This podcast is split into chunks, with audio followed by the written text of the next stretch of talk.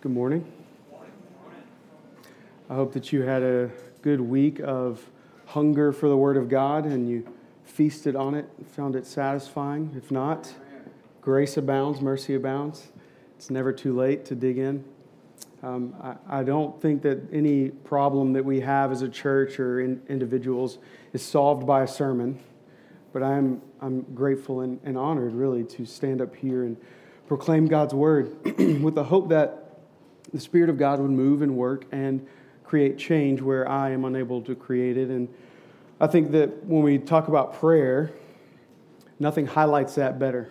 And prayer is, is definitely us realizing we're unable and going to the one who is able. And, and so that's the theme of this whole talk this morning. Um, but I, I, hope that things are highlighted differently or, or brought into the light differently for you uh, that it, it is somewhat motivational. I hope that it's somewhat educational. Uh, but in the end, we're all dependent on God. And so uh, my hope is that, that the Spirit will meet you where you are and your, wherever you are in your ability to pray and your knowledge of prayer and, and your motivation to pray, whatever it is you need. I want you to just in yourself trust God. And that's a prayer that you're trusting God to help you pray, to teach you how to pray. And with, with all we know about God, his unsearchable greatness, his sovereignty, his power, everything we know about this, this great God of the universe, I, I think the very first place we should start is how amazing it is that we get to go to him and talk to him. I mean, you can even think of a king of earth. You don't just walk into a throne room and start talking to him, but we're talking about the king of kings, the, the one that's more powerful than any power we can imagine. We just go to him and we talk to him. So there's that deep sense of awe that should, should begin um, when, you, when you start to think about prayer. Um, but, but prayer itself is pretty complex. It's, in fact, paradoxical in some sense because we think about how we're finite beings uh, before this infinite, infinite God, King of Kings, in ways that we can't comprehend. But beyond that, we have access. I mean, this intimacy with our loving Father. So there's paradox there, and it's it might be a struggle to understand. Uh, and prayer itself can be a struggle, it can be laboring, it, it's, it's difficult sometimes, it's a duty sometimes, but it's, it's also desired and sweet and satisfying. It's a delight. We find peace in it, we find strength in it. It's weird that it can be both of these things. Prayer seems to be very intellectual, requiring a conscious thought, a knowledge of what's true but it also pierces deep and has an ability to reach the deep parts of our being. Uh, our soul, our heart engages in prayer in ways that our mind can't even comprehend. It's beyond what's natural. Prayer is often hurried. Uh, it's an afterthought in Christian discipline. Oh, yeah, I should probably pray. Or people lie about it and say they're praying when they're not.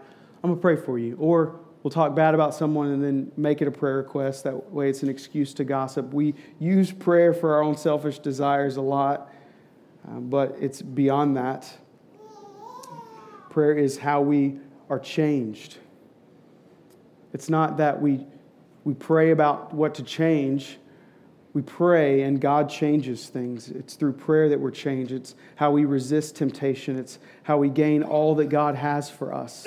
It's how you gain salvation everything comes through prayer. Everything from God to us is first asked for and then received. So through prayer, we go to the one who's able to make us new, and he makes us new. Again and again, he does this. Prayer is not just part of being a Christian, it is a part of our being as Christians. It's something that naturally happens. It, if you have faith, it naturally happens. It's an amazing gift. It's access to the supernatural, to cry for power from the powerless. It's thanksgiving. It's, you feel gratitude, but it's not expressed as thanksgiving until you pray it. It's a lifeline. It's what keeps us going spiritually. Prayer is an instinctive and natural expression of the faith that's been given to us. It's instinctive and natural to express your faith through prayer. John Calvin says prayer is the chief exercise of faith. So James writes a lot about works coming out of faith. Well, we can rightly understand that the chief work, the, the first thing that happens when you receive faith is prayer. So you can reason that if you have faith, you pray.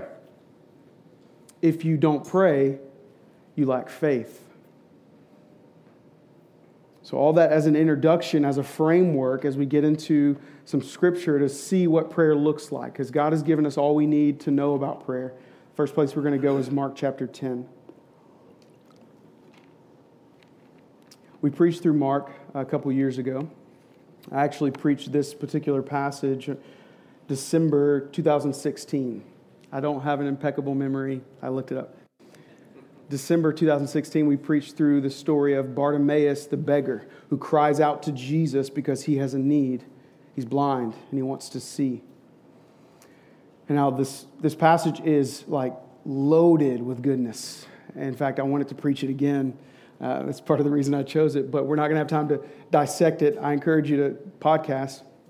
But I want you to see the picture of prayer in this story that we didn't necessarily highlight the first go around. So, Mark chapter 10, starting in verse 46. They came to Jericho, and as he was leaving Jericho with his disciples and a large crowd, Bartimaeus, the son of Timaeus, that's actually what Bartimaeus means, the son of Timaeus, and Timaeus means honor. So, the son of honor is a blind beggar. Bartimaeus, a blind beggar, was sitting by the road. When he heard that it was Jesus when he heard that it was Jesus of Nazareth, he began to cry out. So he hears the crowd. He can't see him, but he hears people talking. He hears Jesus is in there. So he begins to cry out, Jesus, son of David, have mercy on me. Many warned him to keep quiet, but he was crying out all the more, Have mercy on me, son of David. Jesus stopped. So in the crowd, all the crowd noise, everything's going on a blind beggar yells out, and Jesus stops, the halt. And he said, Call him. So they called the blind man and said to him, Have courage, get up. He's calling for you. He threw off his coat, jumped up, and came to Jesus. Then Jesus answered him, What do you want me to do for you? Rabboni, the Hebrew word here is not just rabbi, teacher, but rabboni is master, my Lord, he says, my Lord. The blind man said to him, I want to see. Simple request, may seem selfish. I want to see. And Jesus says to him, Go, your faith has saved you. Now, the word saved can be translated healed. It's the same Greek word, but I think it's imperative, and I'm glad that it's translated this way. Your faith has saved you. Go, your faith has saved you, but he doesn't go. You have to imagine Bartimaeus has a lot of things he wants to see that he's never seen before, but he doesn't just go once he's saved. Immediately, he could see again and began to follow Jesus on the road. So, so there's a lot here that I want to get into, but we were going to focus in on the prayer portion of it. He's crying out. So we have this unclean, undeserving, blind beggar in a culture that has totally outcast him. He's sitting outside of the city, unwanted by anyone. He likely uh, his family doesn't even care about him. He's all alone. People maybe sometimes give him a little charity because they want to be kind, but just in the context here, we see they're trying to just shut him up. Just keep to yourself, keep him away from Jesus. He's seeking in their minds to violate the rabbi's holy space and he's excessively needily, needily begging for this impossible thing. But not only is that the case, but it's obvious that the other people there are fighting for Jesus' attention as well. So he's got a lot stacked up against him. There's, there's these people telling him, specifically, many warned him, keep quiet. It's as if he's this bothersome thing and his request's in vain. It's not going to happen, Bartimaeus. Just shut up and keep to yourself. But it says he cried out all the more. Specifically, he cried out for mercy, which demonstrates he knows he's undeserving. He knows his position. He's, he knows he's lowly. He knows he has no right to cry out to a rabbi, much less the Lord, but he does it anyway. So just feel the moment. Try to be there with these people, seeing Jesus has all this popularity. This is towards the end of his ministry. He's performed all these miracles. All these people want to follow him, and crowds are gathering and following him around. He can do anything. And this blind man who has no one and nothing knows that Jesus can provide him with something, so he cries out for mercy. So then ask yourself when you consider prayer, do you feel this same sense of desperation and dependence? Do you feel like you actually need Jesus? Do you think when you go to Him in prayer, I'm praying this because I can't get it myself and I need Him to get it for me? Do you feel this dependency that Bartimaeus is expressing, crying out to God for mercy? Do you sense the Lord is near and can hear your cries? Do you believe He has an ear leaning down and listening to you, of all people, that God hears you? Do you believe that? Do you have faith to believe that not only can He give you what you're asking for, but He'll give you what you don't even realize you need? When we cry out because we're blind and we want to see that He could save us, do we believe He has that power? And do we have the confidence that will enable us to get up and go to Him when everyone else tells us it's fruitless? Will you be persistent because your faith is that strong? This is what we're trying to get our minds around when we consider prayer. It seems that this persistence is something God wants of us. It seems that He's not just wanting it of us, He's telling us we can't go too far. We see it most clearly in the, in the parable of the persistent widow in Luke chapter 18. I'm not going to read through this story, but perhaps it's familiar. This, this, this widow who has nothing, and also widows when, when they don't have a family, they're outcasts if there's no man of the household. So this woman goes to a judge, a powerful judge who, it says in Luke 18, verse 2, neither feared God nor respected people. So she goes to him asking for something. And she goes to him. When he says no, she goes again. And he says no. And so she goes again.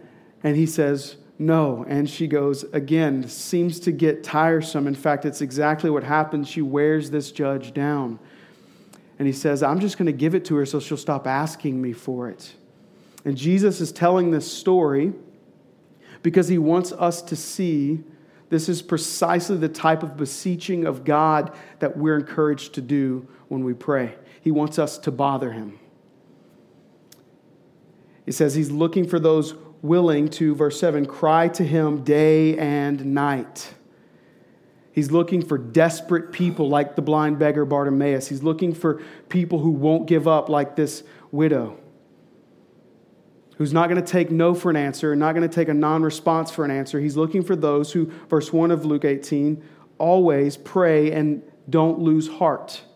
Looking for those who find faith, who he finds faith in on earth, because your prayers demonstrate you have faith. That's verse 8 of Luke 18. So, whatever it is you're asking from God, here's your point. Whatever it is you're asking God for, keep asking. That's what God would have you do. This is the type of faith He wants us to have. This is the type of faith God loves. He wants us to pester Him with prayer. Amen.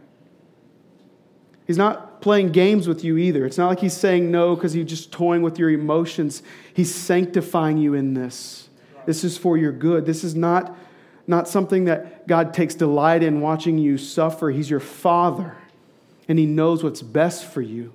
He knows what you need and He desires to give it to you. He's wanting you to come to Him again and again, demonstrating your faith. Apparently, we all have this in common that we need to depend on God and He wants us to know it. So, with more desperate pleas for power, we go to Him. Like a blind man, like a helpless widow, we find ourselves with no other hope, with no one else, with nowhere else to turn but to cry out for mercy from Him. So if you know him, then you trust him. And if you trust him, you abide in him. And with this faith, prayer happens naturally. It just happens. If you, if you know him, trust him, you abide in him, and you pray. Because faith overflows in our prayers. And then he hears us. So here's what it looks like in awe of his holiness, with hearts full of thanksgiving we pray for his kingdom to come and his will to be done. We pray for gospel to mark our lives, that it would appear in our lives in us asking for forgiveness, knowing we're forgiven, and then forgiving others. It would appear in our lives as we resist temptation and our behavior reflects our gospel belief when we love God and we love people. We see these things laid out in Scripture all over. Christ commands it, the Old Testament commands are apparent. God's people, the church, come together to live holy lives. All that we see in Scripture required of us comes to us when we ask God for it, for the power to do it, for the strength to move on. But we must ask Him. We pray like we're radioing our general for supplies and direction because we're at war. And He hears our call and He gives us what we need. Though the enemy surrounds us, He's got everything we need. But we have to ask Him for it. What good is it if a soldier's in a field and the enemy's surrounding him and he just doesn't radio in? Knowing all he needs is available if you just radio in. In Colossians chapter 4, the Apostle Paul is writing about prayer. We also preach through Colossians. So plug in the podcast this morning. Colossians chapter 4 verse 2, it says, Devote yourselves to prayer. Stay alert in it with thanksgiving. I love how he phrases this because he's saying, Devote yourself to prayer. And this is how you do it stay alert and have thanksgiving. So be watchful and be grateful. See all the need for prayer all around you. See the suffering, feel it even. Know that there's an end coming, so there's an urgency to this. And remember you have something to be grateful for. You have hope. Devote yourself to prayer. Stay alert in it with thanksgiving. At the same time, pray also for us. So we're praying for our brothers and sisters who are also on this mission, that God may open a door for us to the word, or for the word, to speak the mystery of Christ for which I am in chains. So Paul's currently in prison for preaching, and he wants prayer so that I may make it known as I should. So, understanding prayer, kind of what it is, getting our minds around how, how we feel when we go before the throne of God. Prayer is where mission begins, and it's also where the battle is fought. There's no one you're going to convince, but there are people the Holy Spirit can change. You cannot convince anyone to be saved. We need the power of the Spirit to move and to work in ways that we can't with our words and our actions. So have your apologetics ready, have your personal testimonies ready, but we must pray for the Spirit of God moves and works when we ask Him to. This only happens if you have the faith to believe He can save. So if you have a, a prayer problem, it's actually a faith problem because you're not believing God hears you. You're not believing He can do what you say or you ask. Now, when we don't have faith in Christ, our prayers feel like a burden. Like it's just one more thing for us to tack onto our to do list. It can seem boring, right? If we're just honest. Sometimes prayer is hard to get into because we don't have the faith to believe it, it's worth doing. So we rush through it, we make it uh, something we just go through the motions. It's this perfunctory thing. We've got to get, get it out of the way because that's what Christians do. Or we use it to transition off the stage or whatever so no one's distracted. We just make prayer this filler. But it's not a filler. And if we have faith to believe the God of all creation hears us and will answer us, then it's not fruitless. It's not in vain. There's no way it would ever be boring. But we get stuck in those things. It, it, we're disconnected from the power source. It's, it's leading us to be faithless because we're not praying, and that's the fuel that we need. So it's this cycle of weakening our spirituality. And so the less faith you have, the less you pray. And we, and we don't just have it in us to pray and not lose heart, as Luke 18 1 says. We have to ask for that too. God, give it to us that we could pray and not lose heart when you don't answer. But we'd keep coming again and again and asking. All of this is tied to faith, and if we don't believe and abide, we won't pray. Moreover, we, we don't have reason to pray if we don't believe and abide. Sometimes the best thing we can do for our faith is expect more of God. Amen. He can do more. For the crossing, He can do more. Through the crossing, He can do more. For Monroe, God can do more. We're just not asking Him to. Maybe we tried, or maybe we talk ourselves out of trying because we don't know for sure that He would do it, and we don't want to, we don't want to ask and it not happen because then maybe God's not real or something. I don't know. We just talk ourselves out of praying because we're faithless. I mean, we don't ask Him for it. James chapter 5 writes to this beautifully. It, it, it says in verse 13 of James chapter 5 Is anyone among you suffering? He should pray. So simple, right? Are you suffering? Pray. Is anyone cheerful? He should sing praises. If you have things to be thankful for, praise God. If you're suffering, pray. No matter where you are, whatever the circumstance, go to God. Look into verse 16. Therefore, confess your sins to one another and pray for one another so that you may be healed. The prayer of a righteous person is very powerful in its effect. Elijah was a human being as we are. It's such a comforting phrase. Elijah, this powerful prophet of God, was a human being as we are. And he prayed earnestly that it would not rain. And for three years and six months, it did not rain on the land. And then he prayed again, and the skies gave rain, and the land produced its fruit. Where do you put that in your mind? Where do you try to file that? As you heard that read, where did you try to fit in your framework of theology of how God works and how He hears prayers and how He answers prayers? Where did you put that? Did you try to just, well, that's Elijah. This is a prophet of God, right? He didn't even die. He was so faithful. He just rode up into heaven on a chariot of fire. That's Elijah. Of course, he can pray that it won't rain and it won't rain. That's Old Testament God. He's different than New Testament God. What did you say to yourself? Because it seems to me pretty clear God is able and willing to do impossible things when we ask Him to. And the right thing for us to do is not to rationalize why He won't do it, it's to ask Him to do it. And then when he doesn't, what do you do? You ask him again. And when he doesn't, what do you do? You ask him again. That's what God's word's telling us to do. Where do we think, who do we think we are that we can rationalize what God's going to answer and what he's not and choose to not ask him for it?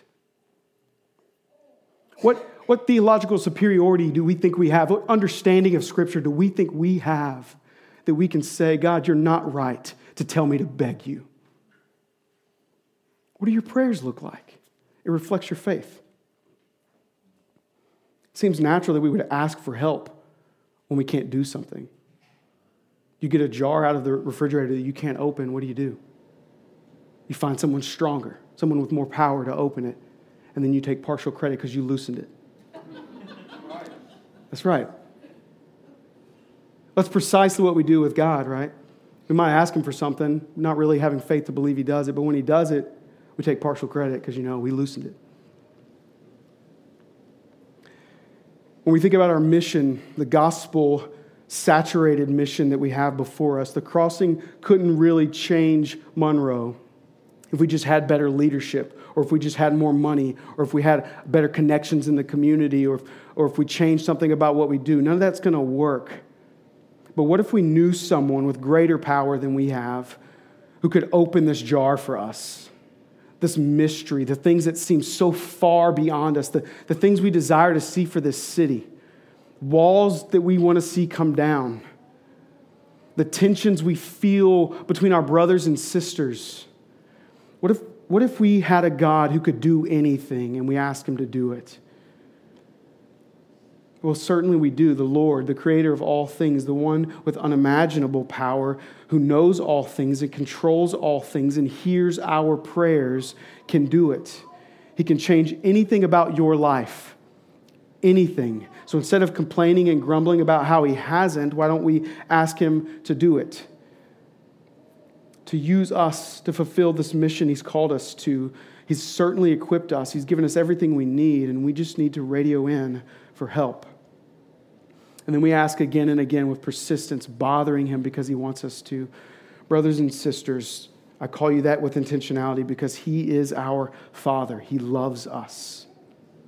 If you are in Christ, you belong to Him. You can go to the King of Kings as a child going to their Father. Individually and corporately, He loves us. So don't lose confidence in your prayers just because they're not working out how you thought they should. Keep asking. Prayer is an expression of your faith, but I also think it's fair to ask the question if God is sovereign, if all things work out according to His will anyway, if no matter what we want, it's out of our control, it's all in His control. If that's true, and I believe it is, then why pray? I think it's a fair question. If God's sovereign, why should we even bother? And I have three answers. There, there probably are more, but first, first reason we pray obedience. It seems to me the Lord uses our obedience to bring about his will. It's not just God's will is going to be done, but our obedience brings about his will. Our asking brings about his will. Our evangelizing brings about his will. He saves, he uses us to proclaim what's true so that he can save. He works and answers prayers, but he has to first hear the prayers. God has designed it that we would be his body in, on earth, representing him to the earth, but also that we would be his children, asking him to work, and then he would work. Why? Because he delights in that. It brings him joy. And that's the second reason that we have relationship. So, obedience and relationship. He is our Father, and He wants to hear your prayers. That's why you pray. He wants to hear you go to Him again and again. He tells us so much so that He, he wants us to bother Him with prayers. I was thinking about me being a son of my children, and when Titus comes to me, I want to hear what he wants. I desire for him to be happy. I want to say yes as often as possible. This morning is, is a great example because he came to me and, he's, and I was working in the kitchen and he asked if I would come sit on the couch with him. And I was like, Yes, that's awesome. I'll come sit on the couch with you. So I went and sat on the couch. And then he said, He leaned over, this is what he really wanted. Will you turn a movie on for me? So I was like, Yeah, I'll turn a movie on for you. And then I went back into the kitchen to keep working. And like maybe 10 seconds later, he came in there with his hands behind his back and he looked up at me and he brought Skittles from his behind his back and he said, mm, That's all I did. he knows he can't have Skittles for breakfast, but he still asked. And I, and I want to say yes. This is how our Father hears us. I want to say yes, but I know more than he knows Skittles is a bad breakfast. And no matter how much delight it brings him to fill his mouth with sugary goodness, it's not good for him. And because I'm his father, and though I want to say yes because I know it's going to make him happy, I choose what's best for him. And I said no. And, this time he responded really well. It doesn't always go that way. But you know what he's going to do later? He's going to ask me for those Skittles. And might even be in the morning again for breakfast. Because he's my son and he knows I'm his father and I love him and I want him to be happy. And Skittles make him happy. And so he's going to go to his father and ask, ask for him And he'll do it again and again and again. And if it's for breakfast, I'll say no and no, no, no, no, not for breakfast. And except for maybe one day, because I love my son so much and I see how much he wants these Skittles for breakfast, I'll let him have them because it's not going to ruin his life. That's our relationship with our Father. So we pray for obedience sake and we pray for relationship's sake and for sanctification. We pray because we believe it changes things, and I believe prayer changes things, but I think mostly it changes us. We grow devoted. We grow dependent. We grow with a greater knowledge of how big He is and how small we are and how much we need Him. It humbles us as we go to Him. And all of these, our obedience, our relationship with Him, and our sanctification bring glory to God. So that's why he's given us prayer, that he would be glorified. And in love, we obey, we pursue fellowship with him, and we're made holy through it. So perhaps you've reached a point in your sanctification where you realize some things you shouldn't ask for. Maybe you've convinced yourself. Maybe you've grown in maturity and you know this isn't the will of God, so you don't ask for it. I understand that sort of reasoning. But I think what's most clear in Scripture is that we should be asking for it. So, so what if you're unsure of God's will in your life? So, what if you don't know how the future is going to work out? He still wants you to ask. So, what if you think some individual is beyond saving? He still wants you to ask. So, what if a situation is unraveled so far that you feel like it's rock bottom, there's nowhere to go? Just ask and keep asking. I feel confident no one in this room has asked too much of God. But in the same sense, we should have our prayers be kingdom minded. So, so what? I, I, don't, I don't want you to leave here thinking I'm going to ask God for a Lamborghini over and over and over and He's going to give me one. Go ahead, try it. I'm saying you have the freedom to do that. I'm saying God will hear that prayer. I don't know if you'll ever get it. You're free to do it. But what's most pressing for the church is the mission of God. And prayer is our radio in for help. We need to keep the kingdom in mind because there's things that are temporary that bring us some joy, some, some happiness, but there are things that are eternal with far greater significance. And those prayers matter most. And so the prayers we bring before God should be, first and foremost, that we would be strong enough for the mission and that the lost would be saved. We need to go to God again and again and again and ask that He would move and work to bring the kingdom here and now. We should long for His return, pray for His return, that Christ would come because it's the greatest thing we could have is Him before us and with us. So think on this question.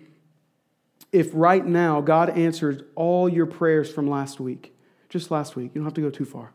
If God answered all your prayers from last week, would it change the world? Or would it just change your world?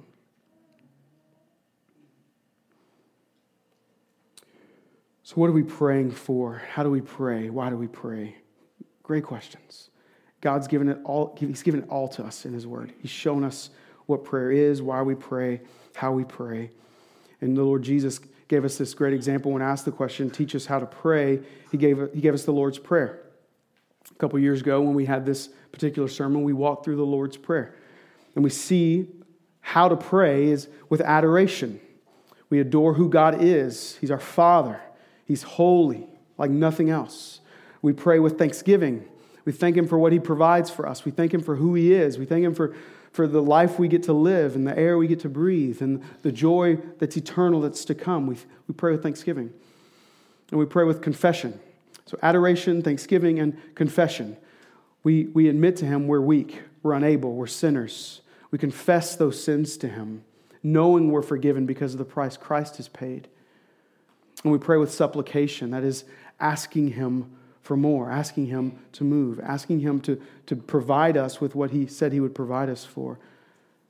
Adoration, thanksgiving, confession, supplication. This is the picture of how to pray that Christ gave, but then He modeled prayer for us. Now, Jesus didn't have to ask for forgiveness, but he did choose to become sin. But before that happened in the Garden of Gethsemane, Christ prayed with urgency. Christ prayed with, with an earnest heart. He, he prayed to his Father to remove the weight, though he knew it was the will of God that he would suffer and die.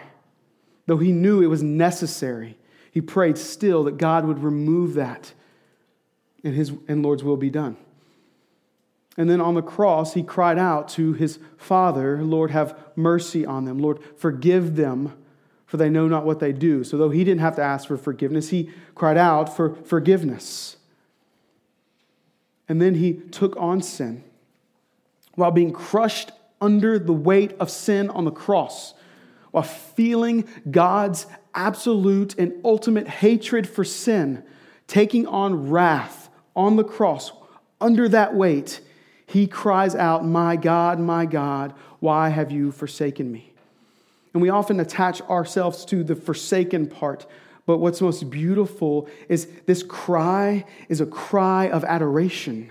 It's a covenant call. My God, he's recognizing he still belongs, though he's sin in the flesh, taking on the wrath of God for sin so that we wouldn't have to. On the cross, he cries out, My God, my God. Jesus, in his death and his resurrection, enables us. He, models it for us, he tells us how to do it, he enables us to pray. In the death and the resurrection, we have been made righteous. We're granted access to the Father. We go into the Holy of Holies because the curtain is torn. We can go into the presence of the Almighty God, clothed in the righteousness of Christ, and no harm would come near us. Because nothing should be feared more than we fear God, but He is for us. Because we are clothed in the righteousness of God only by the sacrifice of Christ. So we can pray, and we should pray. And we ask Him for all that He has for us. And again and again, we ask Him. And I want to I want to pray. So let's pray together. I'm going to actually lead you through a prayer, uh, and not a verbatim word for word, repeat after me, but I want to ask you to, to go before God. If you're a believer or not, just go before God with me and allow me to lead you just to model, just to model what it looks like to go to God in prayer. You can use this model every time you pray. Let's pray. Let's just, in reverence, come before God. Consider who He is. Consider how holy He is, how powerful He is. Visualize yourself going before a mighty king, a king of light, un- unapproachable light, Scripture says. You can almost feel the weight of his glory. Now remember, he's your father. Praise him for who he is, just to yourself. Praise him for who he is, both our father and this holy king of the universe. Thank him for how faithful he has been in your life, how he's provided, how you're alive, you're breathing.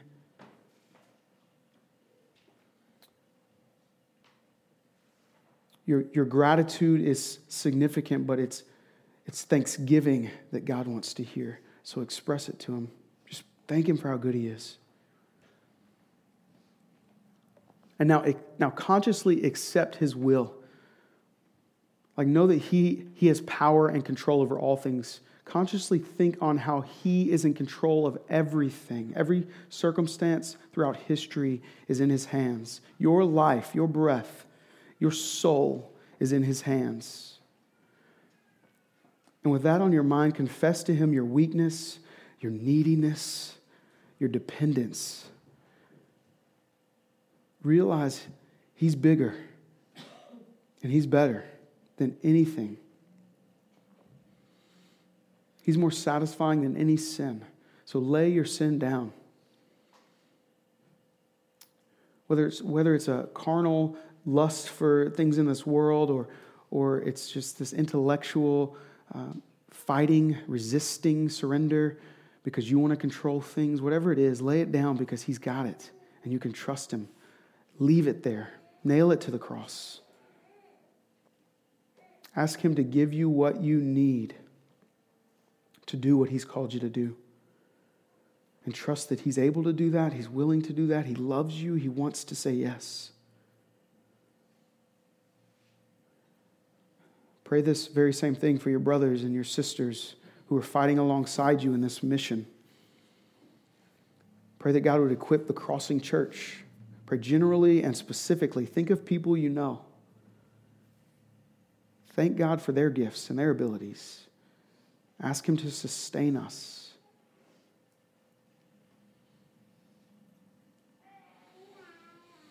Ask Him to save the lost.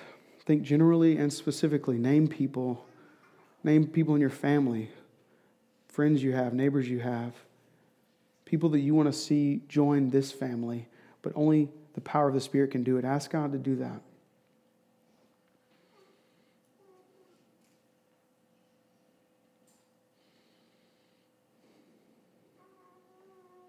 And ask Him to equip you to be used by Him to reach those people. Trusting that He's able to do that that He desires to do that, that He will be faithful in doing that.